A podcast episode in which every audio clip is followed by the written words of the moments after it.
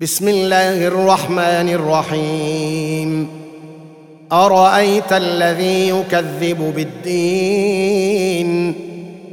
فذلك الذي يدع اليتيم ولا يحض على طعام المسكين فويل للمصلين الذين هم عن صلاتهم ساهون الذين هم يراءون ويمنعون الماعون